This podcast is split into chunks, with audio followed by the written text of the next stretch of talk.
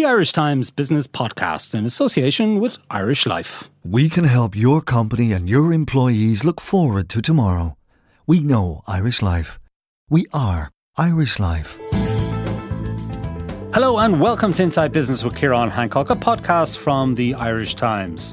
In this week's episode, I met with Peter Coppinger and Daniel Mackey of Cork Technology Group Teamwork, who last week scooped the EY Entrepreneur of the Year award.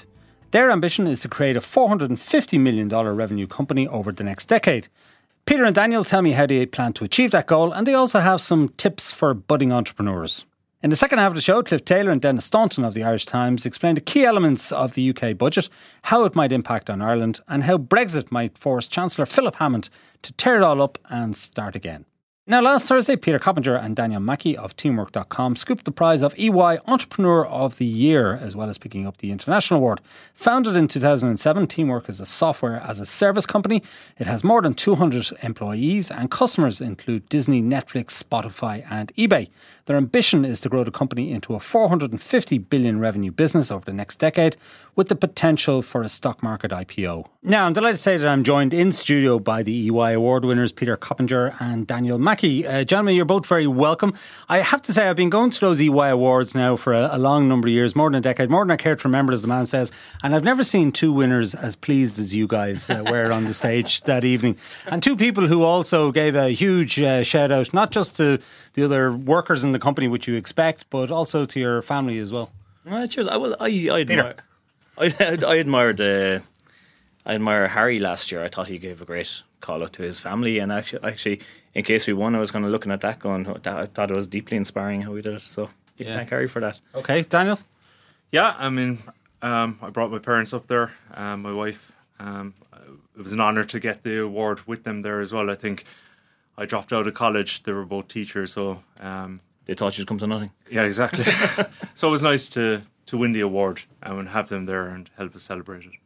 Yeah, tell us a little bit about uh, Teamwork. The company was founded in 2007. I know you're you're based in uh, Cork, yeah, and you're involved in the software business as well. But just mm-hmm. tell us a little bit about the genesis of the company. How did it come together? So Peter and myself met in college. Um, what were you studying? Uh, I initially went for electronic engineering. I missed computer science by 10 points, but found my way into the computer science degree course. Um, I was a little disillusioned with the people in the course. They were there to get the degree and not because they love computers, which I did. Um, down the labs, I met Peter and we struck it off. We both the same interests, and then we both, uh, the internet was kicking off around that time, 97, I think it was. In 99, we both left college and we set up a consultancy and we were doing bespoke kind of websites and uh, internet applications for the likes of Pfizer and Lilly and Lidl. And um, we got really, really busy as a consultancy and needed an application to manage the business. And that's where uh, the idea for teamwork really took hold. And we went hell for leather building that application and then launched it as um, software as a service, where people come on low touch with the credit card, pay for the service. We never hear from them, and they use the product. So that's kind of it in a nutshell. Okay, Peter, what exactly is the product? Right. So uh, teamwork.com helps any company in the world be more efficient and organized. Mm. Simple as that. Uh, we do that. We have three products at the moment. One is all about um, your work management. One is help desk software, and the last bit is team collaboration software. So all the three different products, you can use them individually but if you use them together, you get massive efficiencies. And we have um, we're doing something right because we have twenty four thousand customers all around the world who love our software, including some of the biggest brand names in the world that we're very proud to say. You know, Spotify. Disney, uh, Netflix, eBay, PayPal, so on. Mm. Yeah, okay, we might just come back to them in, a moment, but just explain to me uh, what kind of problems companies have uh, that you then solve. So every company could be more efficient. I mean, every company has you might have a task to do that you can't do until Mary gets her task done, and Mary can't do it until she gets the files from George. You know, so it's that that kind of sequence. We tie it all together so you work on the most important stuff at any given time. And instead of you kind of digging in emails for those files that have gone AWOL, that have gone missing, or that that email that a customer sent you two months ago that is now important, everything's in the project in one place. We centralize everything so that you're incredibly organized. And then our help desk product, every company who kind of gets pretty big probably has some sort of help desk function. So we have a centralized inbox where you can answer the tickets that come from the customer. But the amazing thing is when a ticket comes in and you need to follow up on it, you can create a task right there without leaving the product. And then when the task gets completed over in the project management software, it automatically now informs the customer that that work has been completed for them. So, in terms of the help desk, I mean, are we talking small, and medium sized companies? I mean, you would imagine that Netflix would have their own team of whiz kids who Yeah, could so- solve any problems that. So one of the things that I mean, when we initially built Teamwork, we built it for the size company we were. We were a tiny company. We were seven or eight people, and it's as we've evolved as a company, we've evolved our suite of uh, software and added features that kind of make it more. Uh, more applicable to a bigger company. So we actually have everything from one man wedding planners running his business on Teamwork to Disney running an entire huge arm of the business on Teamwork products, which is pretty cool. Uh, we are probably deliberately trying to move a bit more upmarket over recent years because we're getting we're getting massive traction with big companies and there's huge opportunity there. Right, okay. Daniel, tell us how you get your foot in the door. How is it? A small uh, Irish company, let's say, um, gets its foot in the door with big names like Disney and Netflix and Spotify and PayPal and eBay, eBay and so on. I mean, these are internet giants, uh, essentially. Yeah, they're they're massive companies. They're companies. Um, we use their products, so it's um, we're really proud that they're using our product now. Something that we developed uh, in Ireland ourselves. Um, usually, we find that maybe somebody they're kind of under pressure with their own workload inside in these places, and they might look for an application to help them get more efficient and organised. So they'll find Teamwork Projects and they'll bring it in, and somebody else might see it inside and say, "Oh, what's that?" And they might use it in their department. And next thing you know, you've got a couple of departments in a big company like Disney using it, and uh, we're in there Is like that kind of casual? Is that casual? it's as casual as that. I think It's not a tender process. You're not pitching against other software no, companies. I think the the barrier to entry is so low that people can just adopt these tools, and if they like it, they use it, and if they don't like it, they can move off into a, a, another platform. Then, I mean, most of these products, like ours, uh, on the self-service side, you just go to the website, you put in your credit card, you use it, you pay monthly, you cancel when you want, and um, when we move upper mid-market kind of enterprise, then with the Disneys. Um, you've got various departments using it, and next thing they have to get, you know, we have to be put on their approved vendors list. So you have to go through the the pen test, security audits, all that kind of stuff like that to to. I Um, might just add in here, I think the world of software has changed. So in the old days, it was the, the CTO went hunting for the software and declared from the top, this is what we're using. In the new age, you have the staff deciding what we're going to use, and the CTO is struggling to keep up, and they're they're looking for vendors that are that are trustworthy and have great security audits and so on. So typically, one or two people or a small team tries teamwork, loves it, and it kind of grows from there, and eventually ends up taking over the whole company. and all of your business is outside Ireland, or most of it is outside Ireland. the vast majority of it. So I think we're 65% North America uh, and then scattered all around the world. Right. Okay. How do you guys? How, how do you guys manage that from a base in Cork? I suppose we've always been fanatical about our customer support, um, and in the last few months, really we've kind of expanded into twenty four seven customer support. So we've got teams of people uh, supporting our products. We've two new products coming next year, so we'll be expanding our support team, uh, possibly out of Belfast, and we'll cover the whole world twenty four seven. What about Silicon Valley? Are you uh, have you eyes on uh, a move into somewhere like Silicon Valley or London or Paris or you know one of these hotspots for? We are absolutely going to where the talent is. I mean, so we have opened office locations all around the world. Uh, we deliberately skipped Dublin because we think there's too many people fishing in the same pond. But we opened an office in Belfast recently. We've opened an office in um, in Boston, in Buenos Aires, in Barcelona, in Amsterdam. So we're going to where the talent is. There's different reasons we're going to different places. Sometimes it's talent, sometimes it's to be nearer our customers. For Boston, it's to be nearer our customers. We're building a big sales team function there. So we will go around the world. We're not, you know, we're based in Cork, but we see ourselves very much as an international company. And sometimes the like developers that we would hire, I mean, there's great talent over in Brazil, and uh, if we hire three people over there and give them a co-working space, if that grows into a team of ten, we might look at a permanent office in that location. Then you know, so um, yeah, we It's- as Peter said, we will go where the talent is. Okay, and let's just contextualize the size of the business because I know it's a it's a fast paced business. Uh, certainly over the last couple of years, you're growing at about what forty percent uh, per year. And uh, we ran a story saying that you're targeting annual revenues of uh, fifty million dollars by the end of 2021. You've 200 staff at the minute. Yeah, so we have 230 staff now. Uh, this year we'll probably hit 23 million dollars. We were hoping to hit 25, but um, we we were targeting 40% growth this year. It looks like we'll come in around 35% growth. Okay. Uh, which isn't too bad, but um, what's really exciting is we have two new products. We've invested everything back into into product and into growth. We invested all our profits.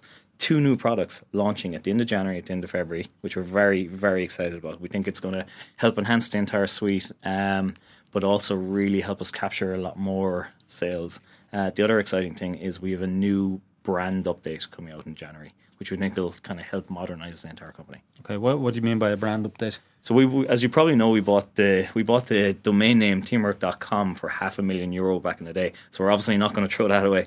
But we're just a brand refresh. We're going to have new logos. We're going to tell the story better. We're going to explain how what differentiates us. I mean, we're fanatical, for example, about our customer support, but we don't do. If you look at our website right now, we probably don't get that across as well as we should.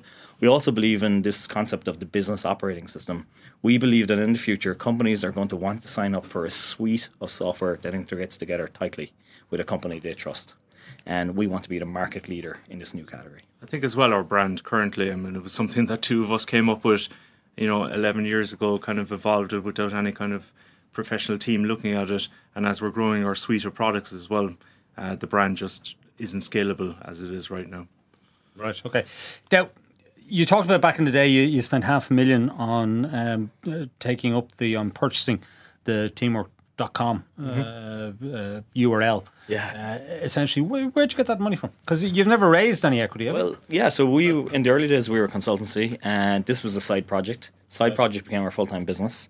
Uh, we were always very careful with money. We never even considered VC. I think deliberate we were probably just wonderfully naive back in the day and never even considered I think I, I, always thought VC was like you borrow money and you'll have to pay that money back. We just didn't understand the concept of it. And I think as we bootstrapped the business as well with a consultancy, we never actually needed the money and we didn't know what we'd do with the money. So you always had, good cash flow. You we were did. always, we're always profitable. moving yeah, along. We did, and we always said that we'd keep a buffer in the bank as well for a rainy day. And um, that's how how we had that money then for the. Probably very very cautious with money. I mean, we took on a few staff, but we paid ourselves relatively low wages back in the day and did a lot of hard work. And because it was sweat equity, I suppose we put the, the hard blood, sweat, and tears into the business. But we were we were fortunate that we got to the point where we had saved up about um, five hundred thirty thousand dollars in the bank account, and then I went away and blew it all in the word the domain name teamwork.com. And it, it took, it took, me, took me two days to build up the courage to tell Dan I had spent all our money on a, a domain name. Well, it's obviously uh, it's obviously paid off. Um, are you better paid now? Uh, perhaps slightly, slightly, slightly. All right, okay. so, what's the plan for the business? I mean, where do you see this business in uh, five or ten years' time? So, we do have a ten-year vision, and we want to get to 450 million in annual recurring revenues. Um, that's a figure that we calculate out based on our current growth rate and projected over 10 years. To get there, we'll need a suite of 10 products. We have three currently, two launching next year, brand refresh, as Peter mentioned, and um, more staff. You know, more staff to do to, that. To achieve the stream, we're probably going to need three times a thousand staff. You know, right now, yeah. a thousand staff, right? So we we've plans for a 400 person campus in Blackpool and Cork. Uh, so we're we bought a plot of land there for a couple of million two years ago, and uh, big plans ahead. And you might have seen in the uh, media yesterday that there's a an old ferry terminal in Dún Laoghaire that was being eyed up as a, a tech innovation hub, and I saw the, was developer, the developers uh, cancelled those plans. Yeah. I'm sure they'd love to hear from you in Dún Laoghaire. Absolutely, we always wanted a ship, didn't we? We did, yeah. And are you going to finally bite the bullet in terms of raising capital? Um, so well, I think we've we've kind of grown up a lot in the last few years. I mean, we're, we're just two developers now. We're we're I think we're a pretty good CEO and CTO. Uh, as part of that, we're we're kind of looking at the path other companies have taken to get to to large multiples because our biggest our biggest challenge is time. So yeah, I'm no doubt that we'll get to the, the big numbers, the 100 million, the 200, the 450 million revenue. But will we do so in the next seven years? Uh, to do that, we might have to look take on some debt. We might have to um, look at VC. So nothing is ruled out. What about an IPO? As Peter said, nothing is ruled out. But the way we look at it is there are other companies on this trajectory as well to get to a business operating system of software, a suite of software and if we can get there faster, then maybe we'll have to look at some kind of way of getting uh, finance. And because it costs us 1.5 million on average to build a product, and that won't see revenue for two years. So being big investment in So you need money, yeah, sure. Yeah. do. In terms of IPO, to, to answer your question there, I mean, it's I think it's absolutely on the cards. I think we'll have to give all our staff a payday to some extent in a few years' time. You know, the guys that have stuck with us over the years, we've given ten percent of the company to our staff, and we'd like to see them do very well. Yeah, and some of our staff have been with us for the last 10 years. They've put in the hard effort. They've been on low wages in the early days and they've gone through, you know, sacrificing themselves and we'd like to reward them. So Plus, you come to work on a Saturday and you might find somebody there because they just had the passion. There was that one thing they wanted to get done, you know, and you got to reward that effort. Yeah, sure. Just tell us a little bit about your own teamwork. I mean, as a leadership team, who does what? Is, is uh, one of you a good cop, bad cop? Uh, how, how does it work? So I think I'm I'm the visionary that comes up with the crazy ideas, and Dan Dan bursts my bubbles and he yeah, keeps me kind grounded of to keep it reality. grounded maybe. um, I think over the last 11 years we've learned how to work well together and we know who can do things better than the other person in some situations and we know how to how to talk to each other and that's a very important thing that we learned over the last 11 years especially. Yeah, I mean, I call Dan my work wife, or both our wives do. You know, we've been working with each other a long time. We've learned each other's quirks. We've learned how to make this work. We've put a couple of rules in place, like never ever argue over text. Is one of the, the best things we ever agreed to do. I think that. Yeah, I mean, we used to have screaming matches because color of a link. color of a link. You know, But when we sat down and actually looked at why why are we screaming each other, especially in front of staff, it's because we all we just both want the same thing. We both want the um, best possible result. We might disagree, yeah. and that is. Yeah. But I think what really helped as well is us. One day, a couple of years ago, we, we went away and locked ourselves in a room, and we said we're not leaving here until we have an agreed vision for the company. That was about three years ago, and we'd never done that. And um, yeah, we locked ourselves away for eight hours and said, what kind of company do we want to be, and what kind of people do we want in the company? And that's where we came up with our core values. Now, five years ago, if you asked us about core values, we would have said, we'd punch you in the face. Yeah, like, like core values. We just make software. It's simple, but but now we realize how important that is. Yeah, absolutely. We're we're using them now to hire people. We're using them to fire people. We're using them for perfor- performance reviews, and um, we've distilled them all down to one very important one, and that's don't be a dick. And that's something that's very important to us in our company. Have many people been fired? I mean, I mean, fired, not- I mean, I would say in the early days we probably made mistakes in hiring. Yeah. So yeah, absolutely. I mean, So sometimes Okay, it happens. we might not be the company for them, and they may, may not be the person for us. and that's not that's natural. Yeah. And finally, um, just what piece of advice, what would be the key piece of advice you would give an aspiring young entrepreneur in Ireland who's looking at starting out on the long road that you've already travelled? I, I, I have a couple of things. Take it away. Uh, if I forget anything, you can follow up. But uh, first of all, SaaS is the best business model in the world, so I'd encourage I'd encourage everybody to give it a go. And you can take on the world from Ireland, so absolutely give it a go. Um, you got to target the world. Ireland is too small a market. Birmingham. I see this mistake all the time. It's so frustrating when I see new SaaS companies targeting the Irish market. It's just too small. You got to think global from the get go. and also to be consistently learning, always learn. You can never ner- know enough, and there are lots of resources out there. There are lots of companies that have been through what we've done, who have made all the mistakes that we can learn from and save ourselves a couple of mistakes as well. You know, so anybody out there, when tough or when times are tough, don't give up either. Well, if I can just say one last thing, I would say that um, that a lot of companies are kind of forced into the venture-backed model from the get-go. I would say there's never been a better time to have a bootstrapped company. It's never been cheaper and uh, easier to get it off the ground. Never been more resources. You have people who have built companies up to hundreds of millions in revenue who are p- revealing all the secrets online at websites like SaaStr.com. The learning is out there, and you you can do it. And for SaaS software, the likes of Azure or AWS, you know, it's never been easier to to make online software. There's a network now called SaaS Network Ireland for indigenous SaaS companies, and it's where you can get advice and you can ask the people that are ahead of you in the journey. And uh, everyone in the in the organization is committing to making themselves available to anyone else for two hours a month. So free advice. It's not it's not a big time drag. You don't have to go to all these kind of events. It's just make yourself available. Sure. If you've been through it, help somebody else. And if you have the passion for it, I can guess. I guess you can succeed. Gentlemen, it's been a pleasure talking to you. Uh, Peter, Daniel, congratulations again on winning the EY Entrepreneur of the Year award. Of course, you go on to a bigger stage next year when you travel to Monaco uh, to participate on behalf of Ireland in the World Awards. And we wish you every success in that. very much. Thank you very much. We're going to take a short break now. When we return, I'll be joined by Cliff Taylor and Denis Staunton of the Irish Times, who will explain the key elements of this week's UK budget. Back in a few moments. Only 29% of us know how much we need to live on in retirement. Irish Life is changing that with Empower, a new approach to company pensions that helps change the way your employees think about their future. For more, go to irishlifeempower.ie or talk to your pension consultant. We know Irish Life. We are Irish Life. Irish Life Assurance plc is regulated by the Central Bank of Ireland. All information sourced for Irish Life June 2015.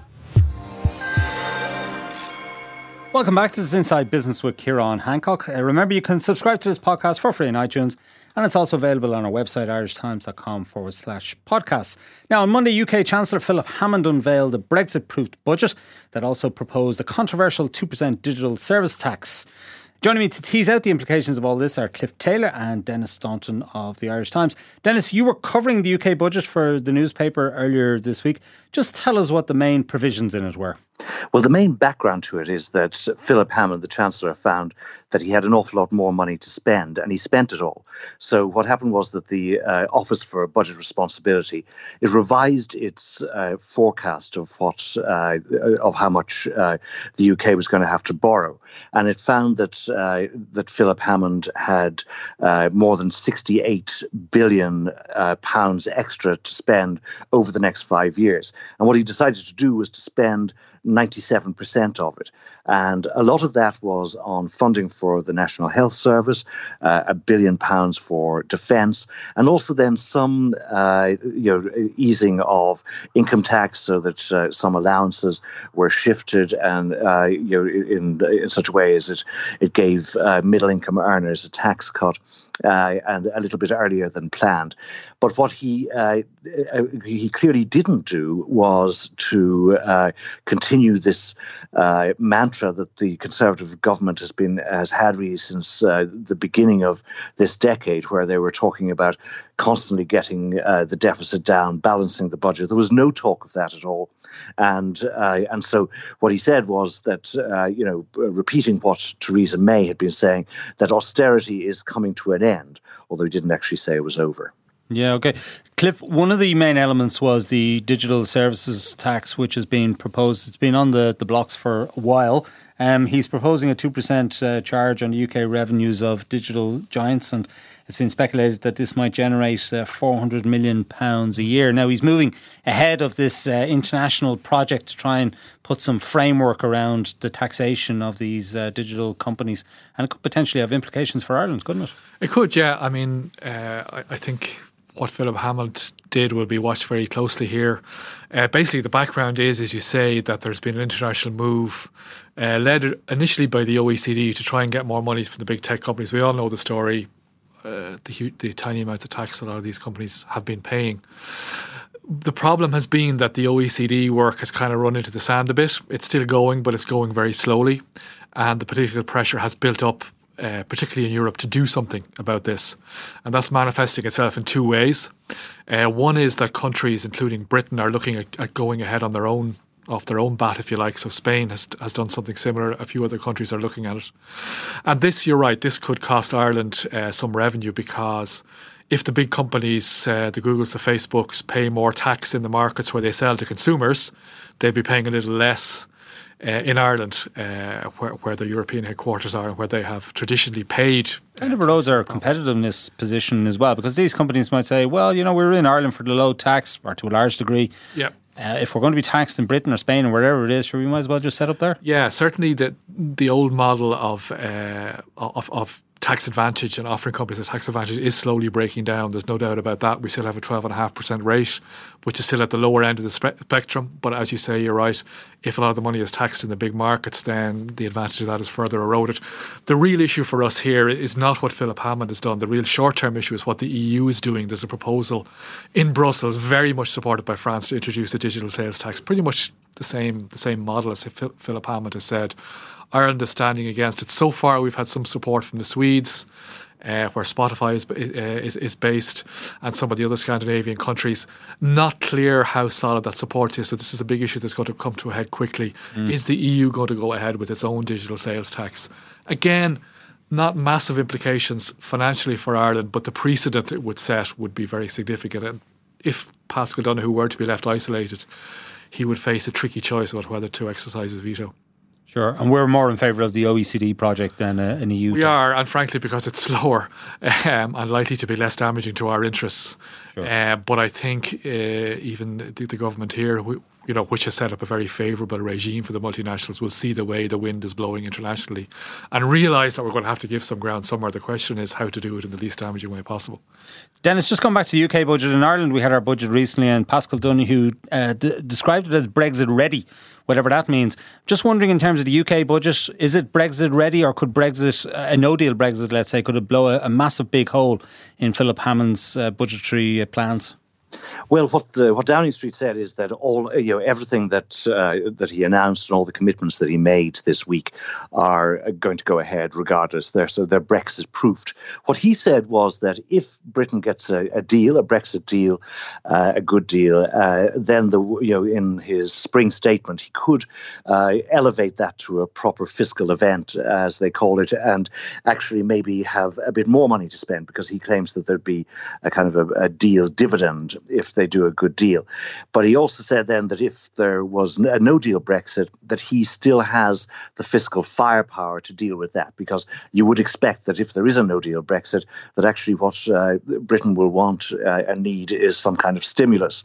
I think uh, one of the things, if you look though at the uh, at all the numbers that were re- that were produced this week by the Office of Budget Responsibility and all of the documentation surrounding the budget, one of the fundamental facts is, that you can see is that growth growth, economic growth in Britain remains sluggish, and uh, and if you compare it with the other big economies and sort of similar economies in the G7, uh, what you see, you, you, it's, it's pretty clear that Brexit has had an impact, and most economists suggest that the impact is that uh, GDP growth is 2.2 percent lower than it might have been. You know, the economy has grown by 2.2% less than it might have, uh, you know, if the referendum had gone the other way.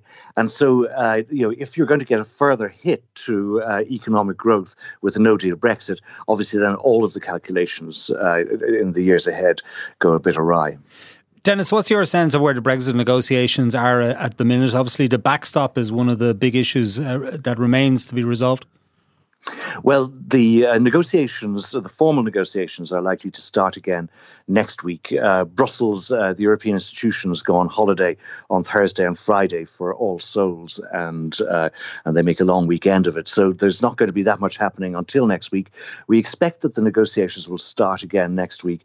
And Dominic Raab, in a letter to uh, House of Commons committee that was published this morning, said that he expects a deal within the next three weeks, and so that would suggest that uh, there, you know, that they feel as if there is a deal to be had.